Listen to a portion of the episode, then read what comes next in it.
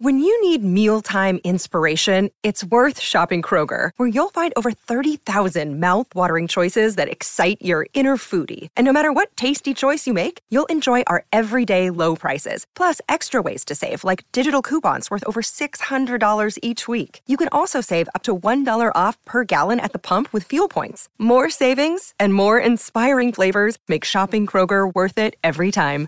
Kroger, fresh for everyone. Fuel restrictions apply. Well,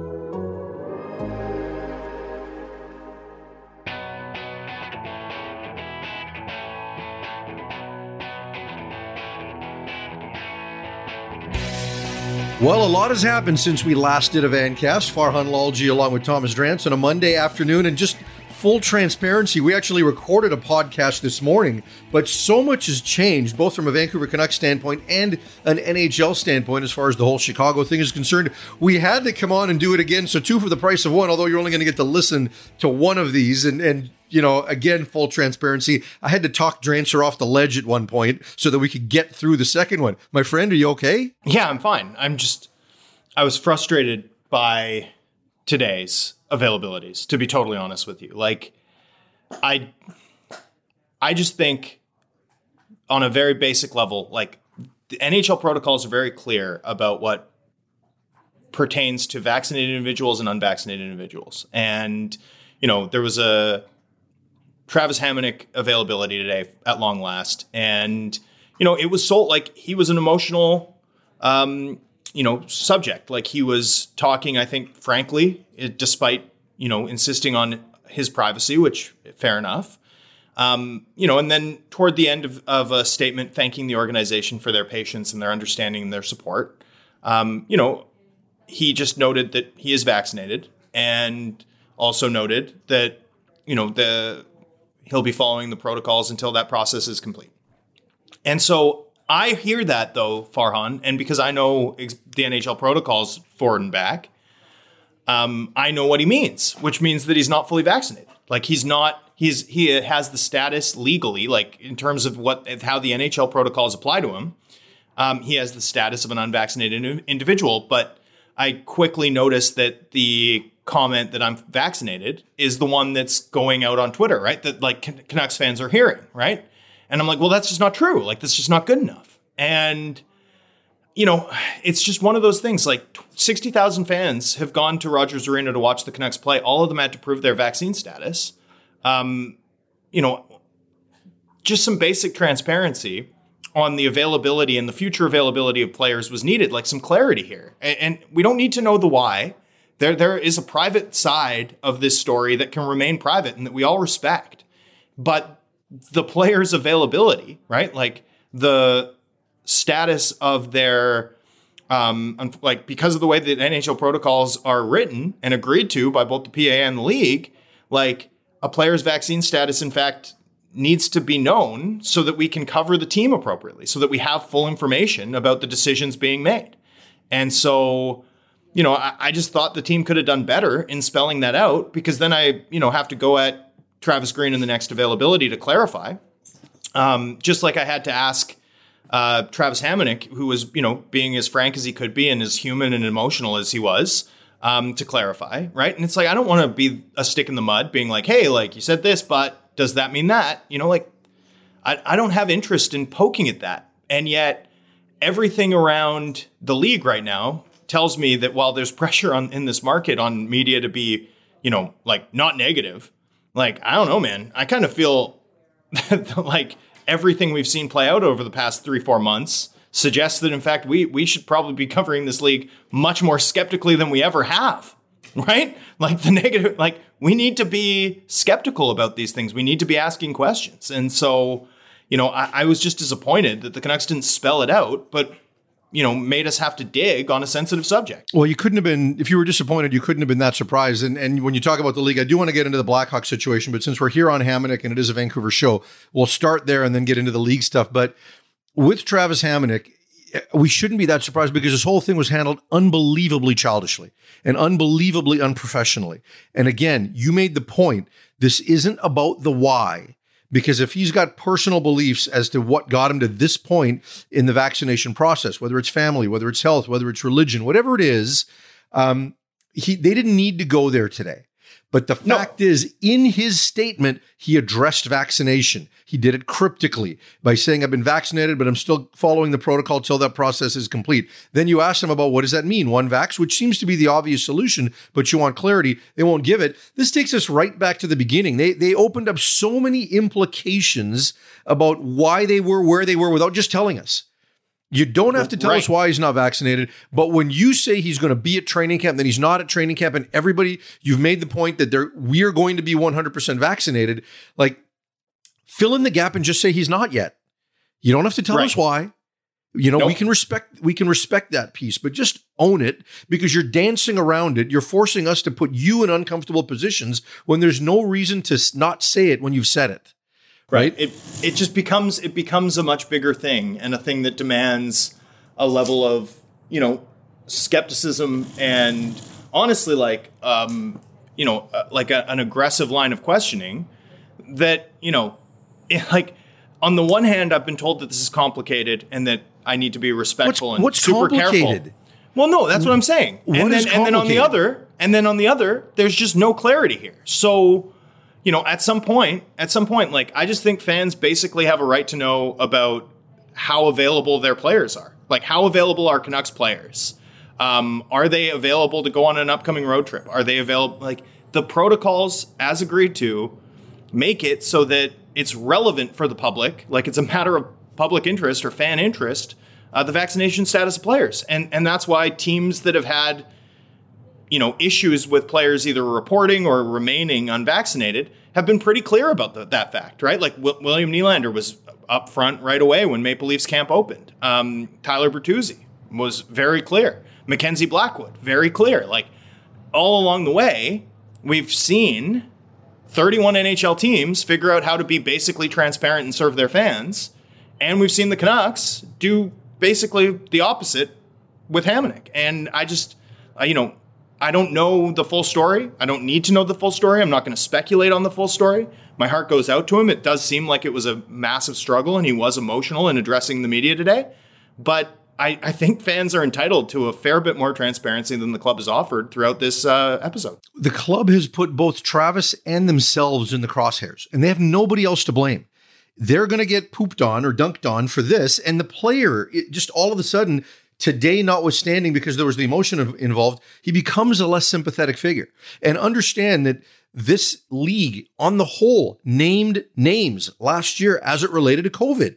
So, how is vaccination status that much more sensitive than your medical privacy? And yet the league understood that fans have a right to know on the availability of their players, and they put out a COVID list last year. We knew the names, whether they had it or were in protocol, we knew the names that were affected on some level. In my opinion, this is no different than that. And again, the why can be sensitive. The what doesn't need to be. And they put themselves in that situation, and it's unfortunate, but hopefully we're nearing the conclusion of it. I know you've been hammonicked out, you know, really reluctant to talk about it because you've just been so frustrated with how they've dealt with it. And and I don't blame you. And we'll get into the I, you know what? And I think that's part of it too. Like, uh, you know,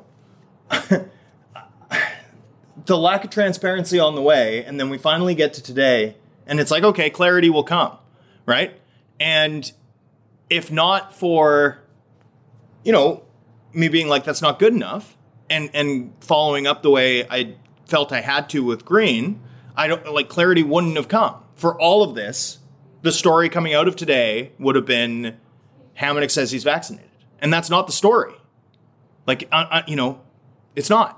So So we don't know if he'll be available for the Canucks as soon as they get back out on the road, right? Like we don't know when the second shot will come and when he'll be completely vaccinated because there is a period after that where you're not fully vaxxed, right? It's not the day you get. Not, not to mention, not to mention, do BC rules apply to the window the uh, window that he has to wait because that's four weeks.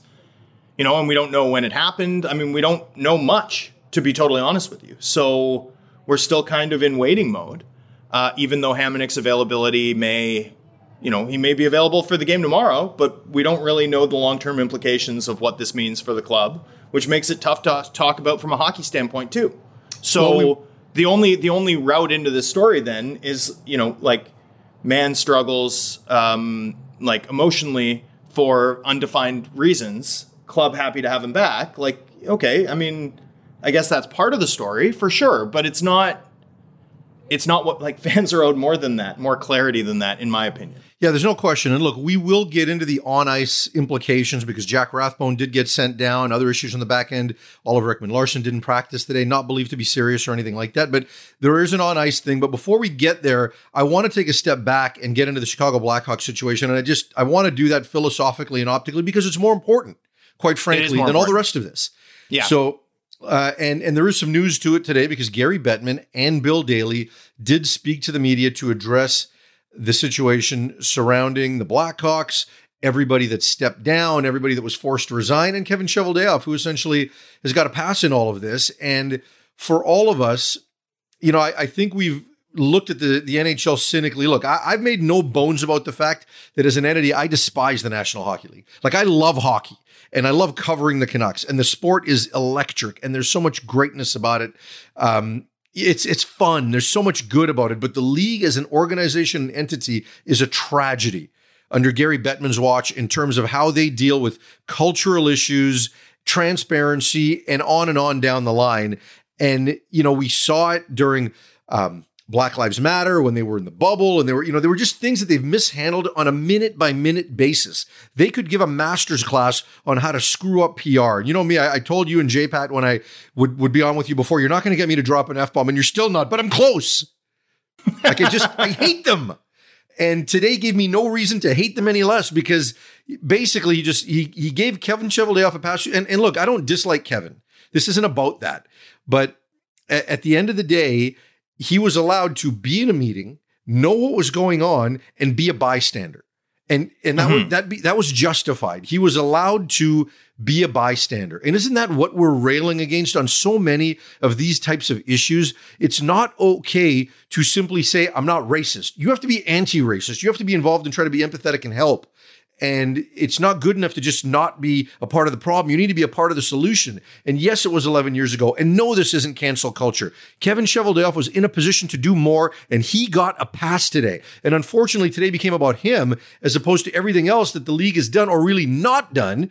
And then there's a, a conference call today involving the, the players executive on the Players Association side and the future of Donald Fehr. More is coming out in that regard about the fact that he knew more, they knew more. And not only did they do nothing, they didn't reach out to Kyle Beach to see how he was doing, if they could offer support. There is so much wrong with this, and it speaks to the culture of hockey.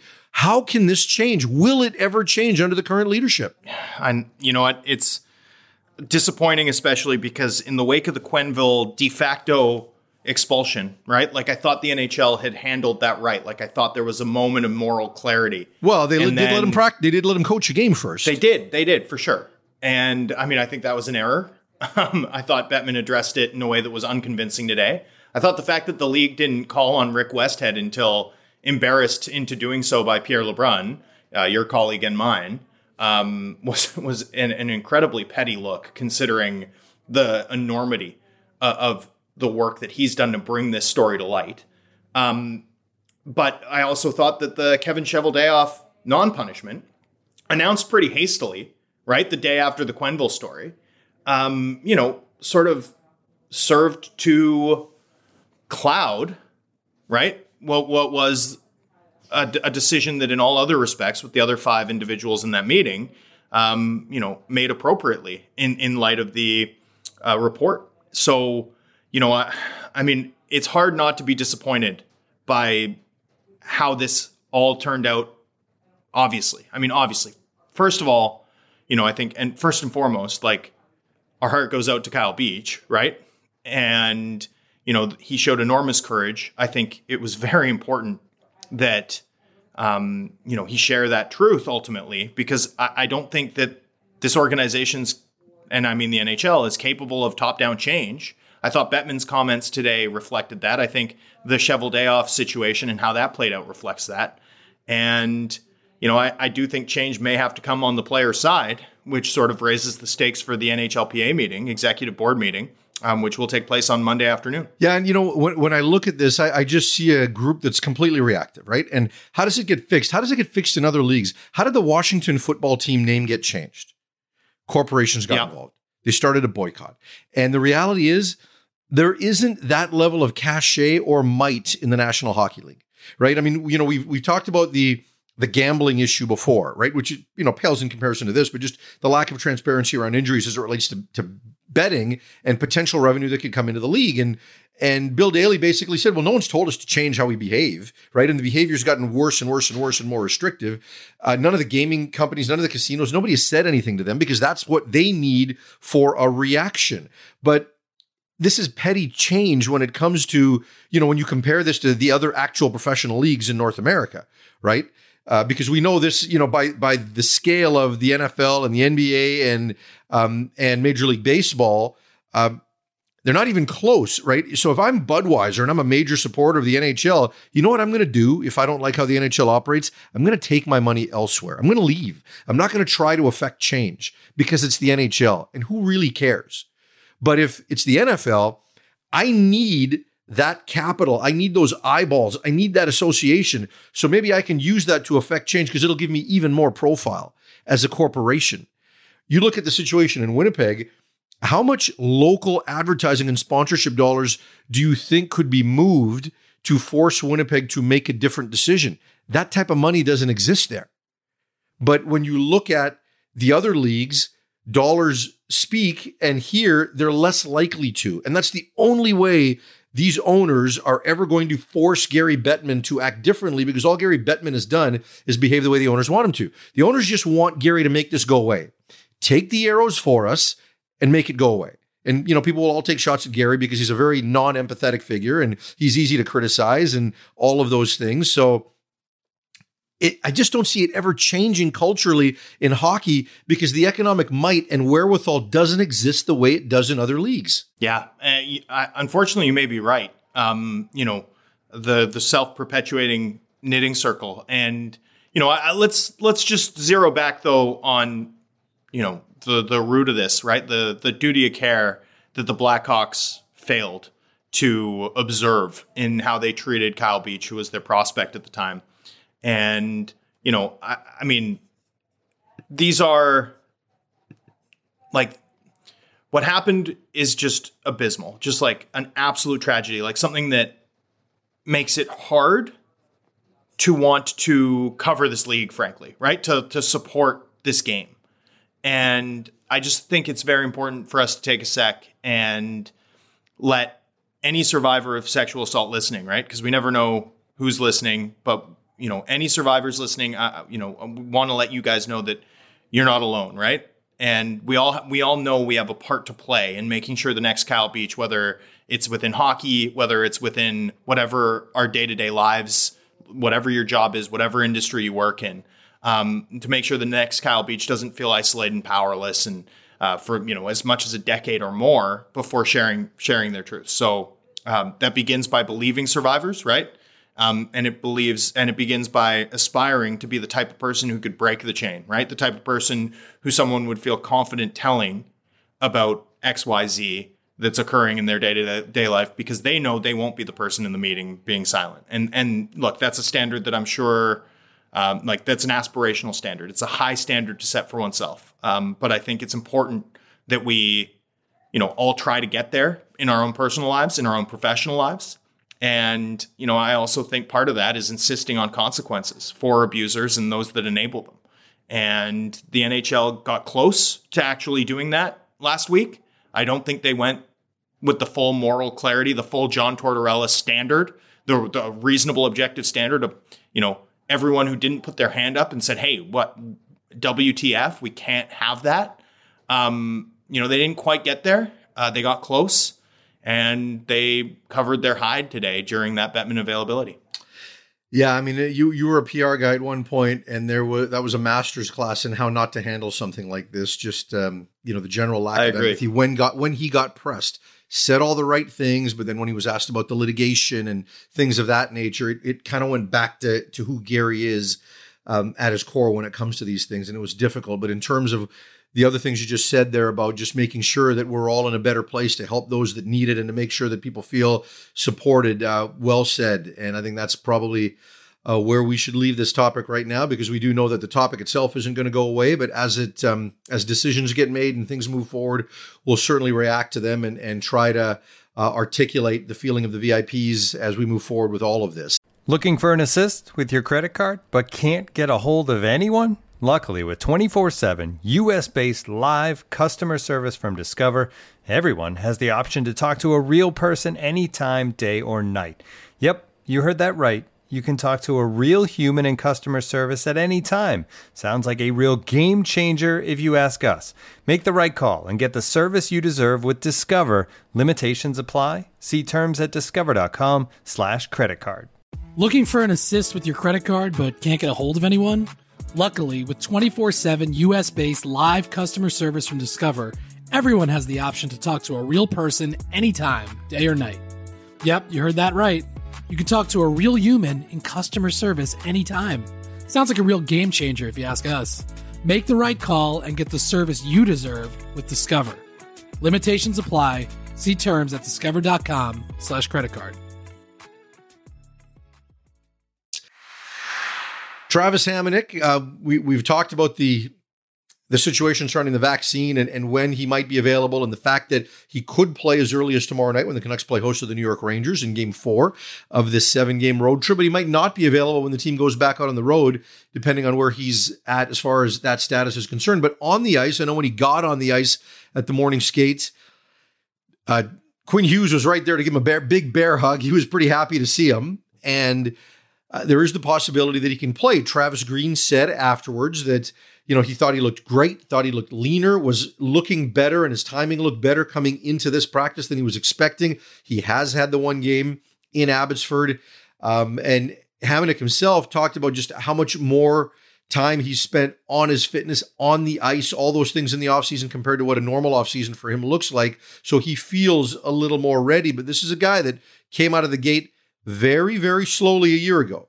So, what are your expectations for how they use him? Because I know we weren't really sure. I think we were both a little surprised that he was on the ice today and that tomorrow was even a possibility. Yeah, no, absolutely. I was surprised. Uh, you know, if he gets in, I think he can help, especially if they limit his minutes. Like, uh, I think he can help in 12, 13 minutes a night. Um, you know, the, the concern I have in terms of his impact is like what this team really struggles to do is generate scoring chances and they've generated more scoring chances with Jack Rathbone on the ice than they have any other defender. So my concern with Jack Rathbone leaving and Hamonic coming in is that it doesn't help the Canucks in the area that they most need help in right now, right?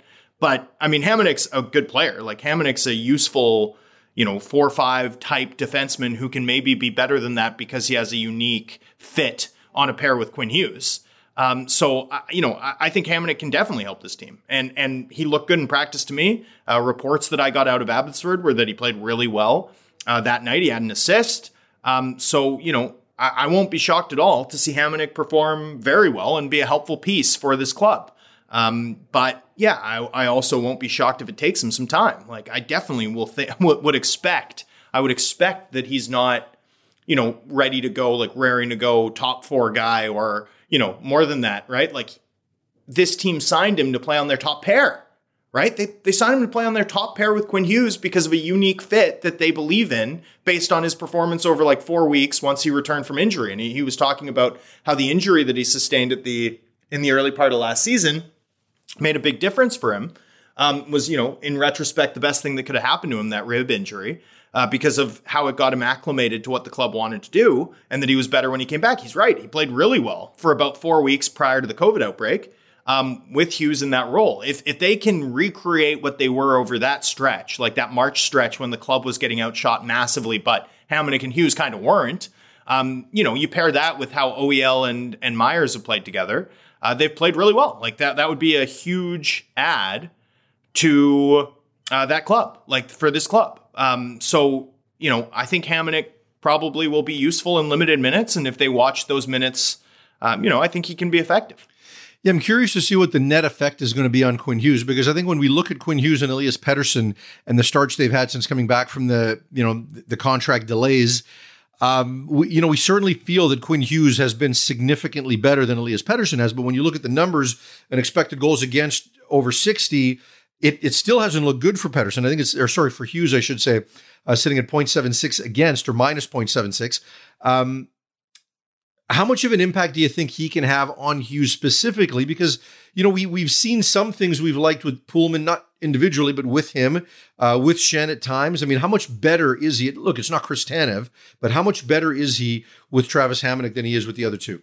Yeah, I mean, I think Hamonic's got much better puck skills than Poolman, and I think he's got he's much more defensively reliable uh, than Myers. So you put those together, and he's kind of like a halfway point between them, and that's kind of something the Canucks need, right? Like for me, watching Poolman and Hughes, uh, they've been okay, but there's just a lot of possession moments where Poolman doesn't make the play that helps the Canucks more skilled players sort of continue to cook, as it were, right? Like there's some things that Poolman takes off the table offensively that's not ideal for a long term Hughes running mate. And I think that's why you've seen Myers and even OEL occasionally on uh, offensive zone draws uh, sort of fill in on that top pair.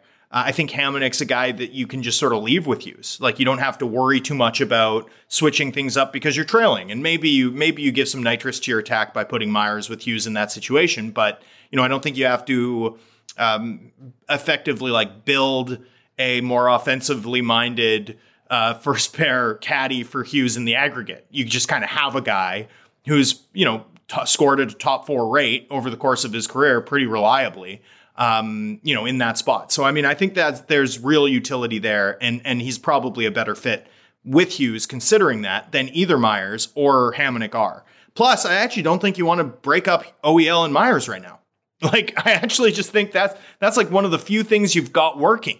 Um, and when you're when you're a team like the Canucks, where you know you don't have a lot of lines or pairs driving play, like you kind of want to stick with some of what you got that's going right. There's not enough going to sort of tweak the part of the engine that is. Yeah, no, you're right. And when you look at um, Oliver Ekman-Larsson, I think as much as we've talked about him having a bounce back season, just think of what he's done to Tyler Myers.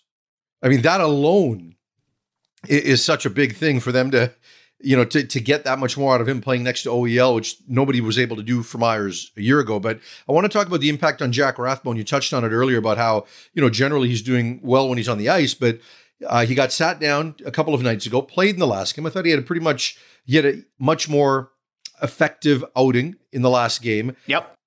How much of this is just the waiver situation and the fact that they can send him down as opposed to sending something down somebody like Burroughs or Hunt? um, and how much of it is him playing because I think he is still their their third best left side defenseman. Yeah, I agree with you. And I think they need his legs. Like they need his legs and they need his offensive touch. But, you know, I think that Brad Hunt's fine. Like I think Brad Hunt can be good. I think Burroughs can probably be good in a third pair lefty role. And, you know, if their judgment is that Rathbone would benefit from playing 20 plus minutes, which Travis Green sort sort of hinted at when he spoke after practice on Monday, you know, I don't think they're wrong. Like I kind of think about Chris Tanev. You remember Chris Tanev, like filled in during the 10-11 playoffs. He had the Fanner glass pass, like the famous Fanner glass pass. Played with Ehrhoff, played with Ballard, like played really well. Um, you know, was was crucial for them as injuries mounted along the blue line. And then the next season, he goes down, and he spent you know most of October and November in the American League, like in the AHL with the Chicago Wolves.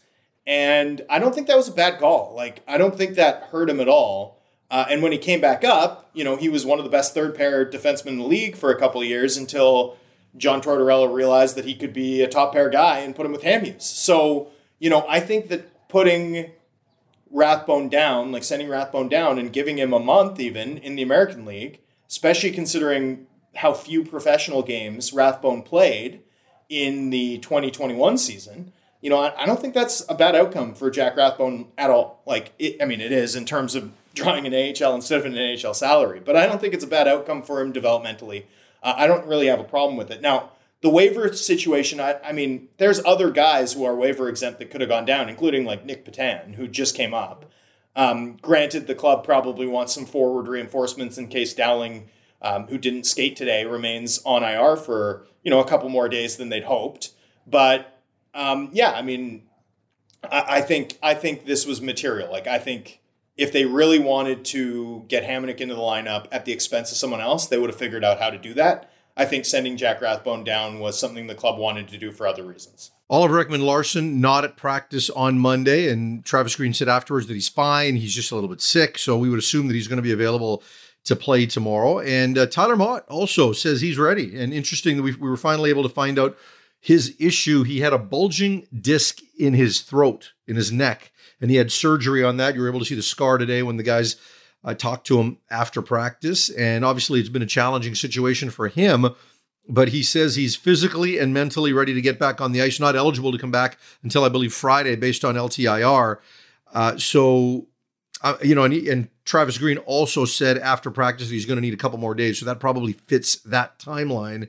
But getting Motte back sooner than later now and just injecting that energy, what does that do for this team? Especially Yeah. the PK. No, I mean, Motte always seems to have a bigger impact on team speed than he should. Like, I've got this theory that team speed's a fragile concept, and it's amazing what a difference one guy can make.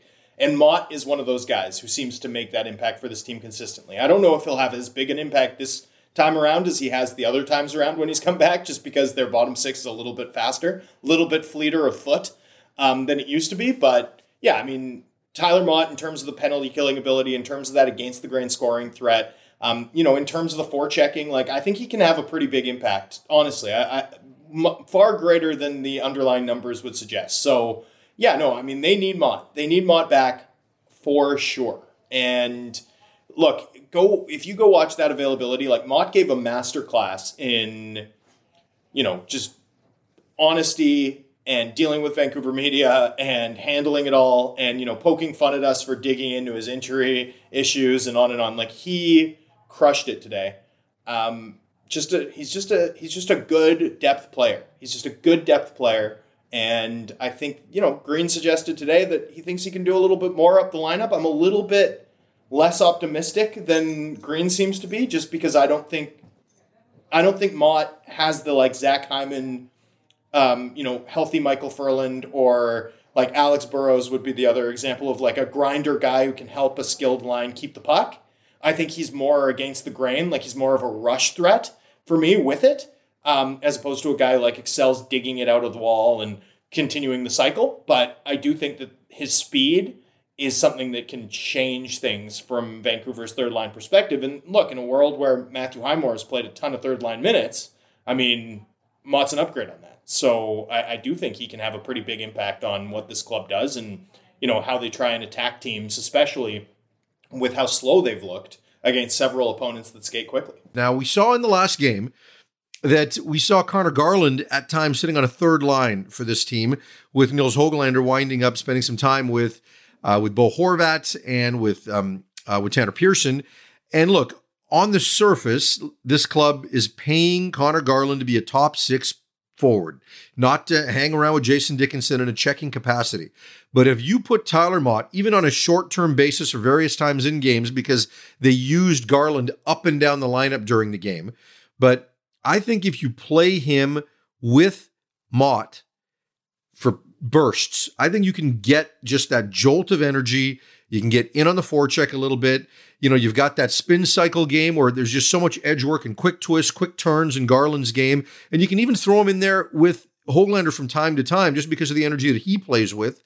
And you might be able to get a little bit more out of Motte than just going against the grain. And that might be what Travis Green is contemplating. And, you know, I'm not sure how their speed matches up with um, uh, how their speed matches up necessarily with, with a guy like Dickinson on the third line, but there might be something there, just again, not for entire games or entire weeks, but just for short periods of time. Yeah, it's um, yeah, there definitely could be something there. And I look, I like, I liked the, I liked the way that Garland was able to sort of jump around the lineup a bit in that third line spot. I thought that line played pretty well. I thought Podkolzin's come on. Like I thought, he, I think he's been better on this homestand than he was on the road.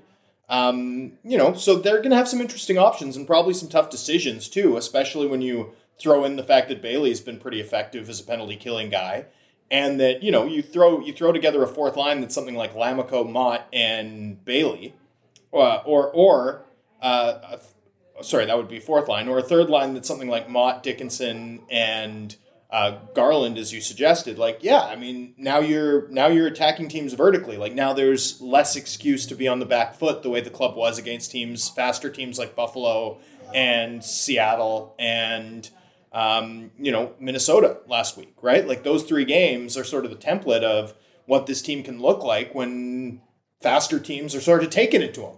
Um, I do think Motte will help address that, and and I do think there's some interesting options to have a bottom six that you know can skate properly, which just it's everything. It's everything in the contemporary NHL. Like, why do you think forwards are getting smaller and D are getting more mobile? Right? Like, not a coincidence here, right? You, you still need.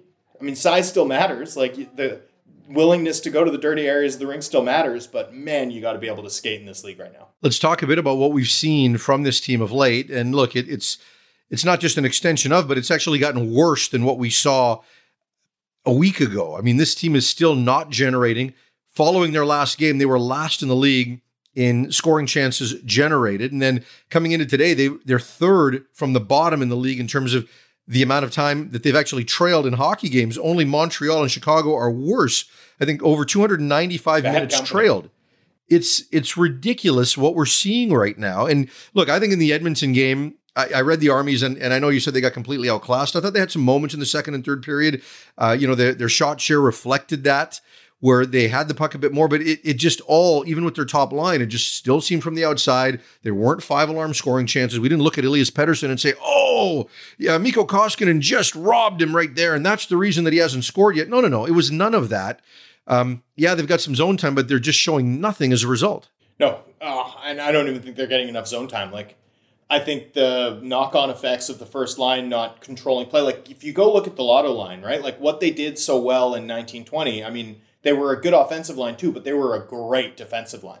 And and I don't mean in zone, I just mean they spent no time there, right? Like shift after shift, they were wearing down the opposition, and now shift after shift, the Canucks have no one doing that. Like they just have no one generating zone time consistently enough, and that's why when the McDavid show came to town, like the Canucks looked kind of like putties in Power Rangers or stormtroopers in Star Wars or Bond henchmen in, in, a Bond film. Like they felt like they were, you know, a, a plot device. They plot device baddies. They, they weren't even sort of the, the hero of their own story. They were just kind of window dressing to miss shots.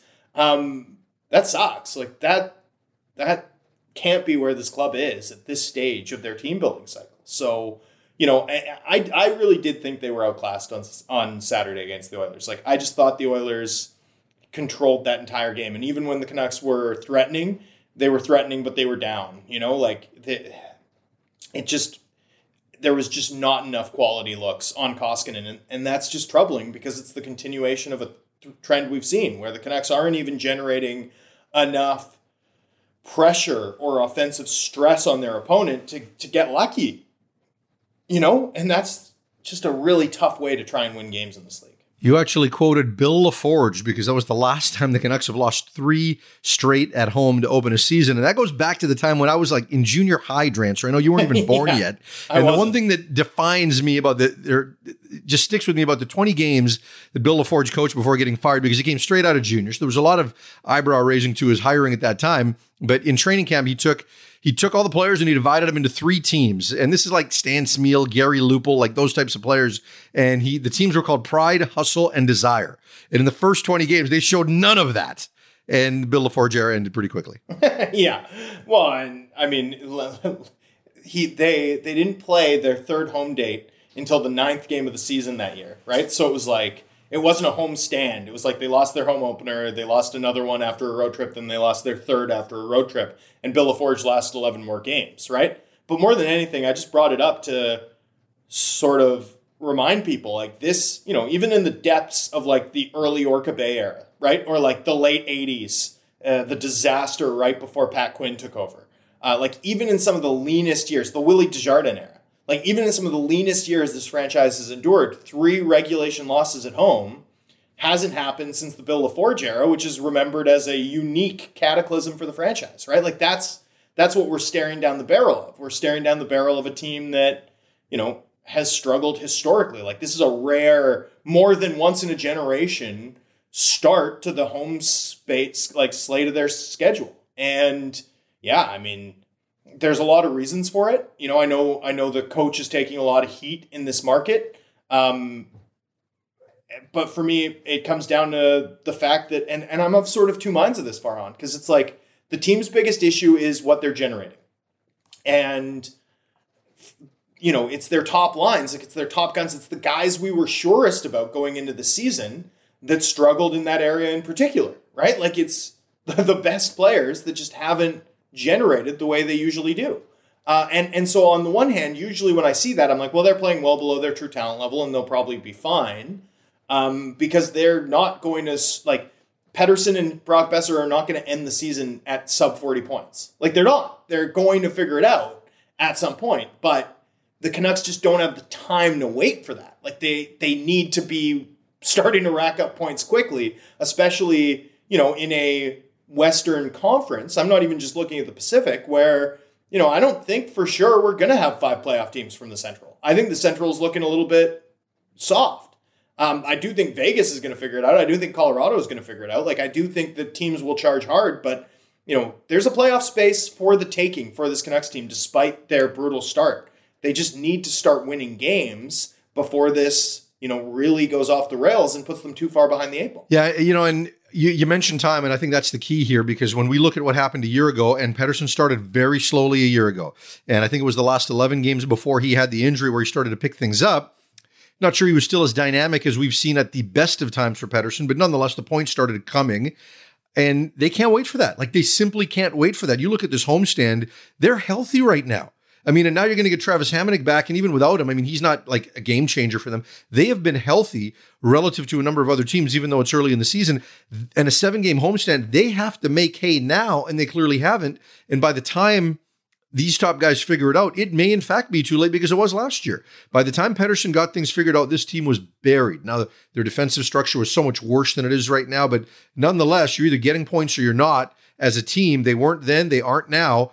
And so I, I, certainly think Vancouver hockey fans have reason to worry. And, you know, you talked about um, just the natives getting restless and Brock Boeser scores that goal with just seconds left against the Oilers, or this team might get booed off the ice. I mean, I thought they would have. I, I, had some people push back. They were like, "I don't think that was happening." And I'm i like, felt that eh, vibe. I, I, do. I, I kind of. I agree yeah. with you. I, thought. I thought it was building to that crescendo, um, for sure. But um, but yeah, I mean, you know, Pettersson has one even strength point, one five on five point in nine games. Like, I don't think he's ever had a stretch like this in his career. And I, I mean, I think it's understandable that he needs to shake off some rust. I thought at least his pace was good on Saturday.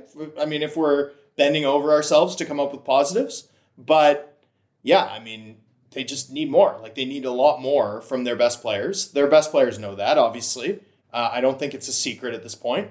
And until that happens, like the fundamental logic of this team, like the, the logic of this team requires really good special teams, which they haven't had, a dynamic top six, which they haven't had, and great goaltending, which they have. Like this, the scariest part about this is the Canucks have had top 10 goaltending and are still not winning games, like are still have seven points in nine games.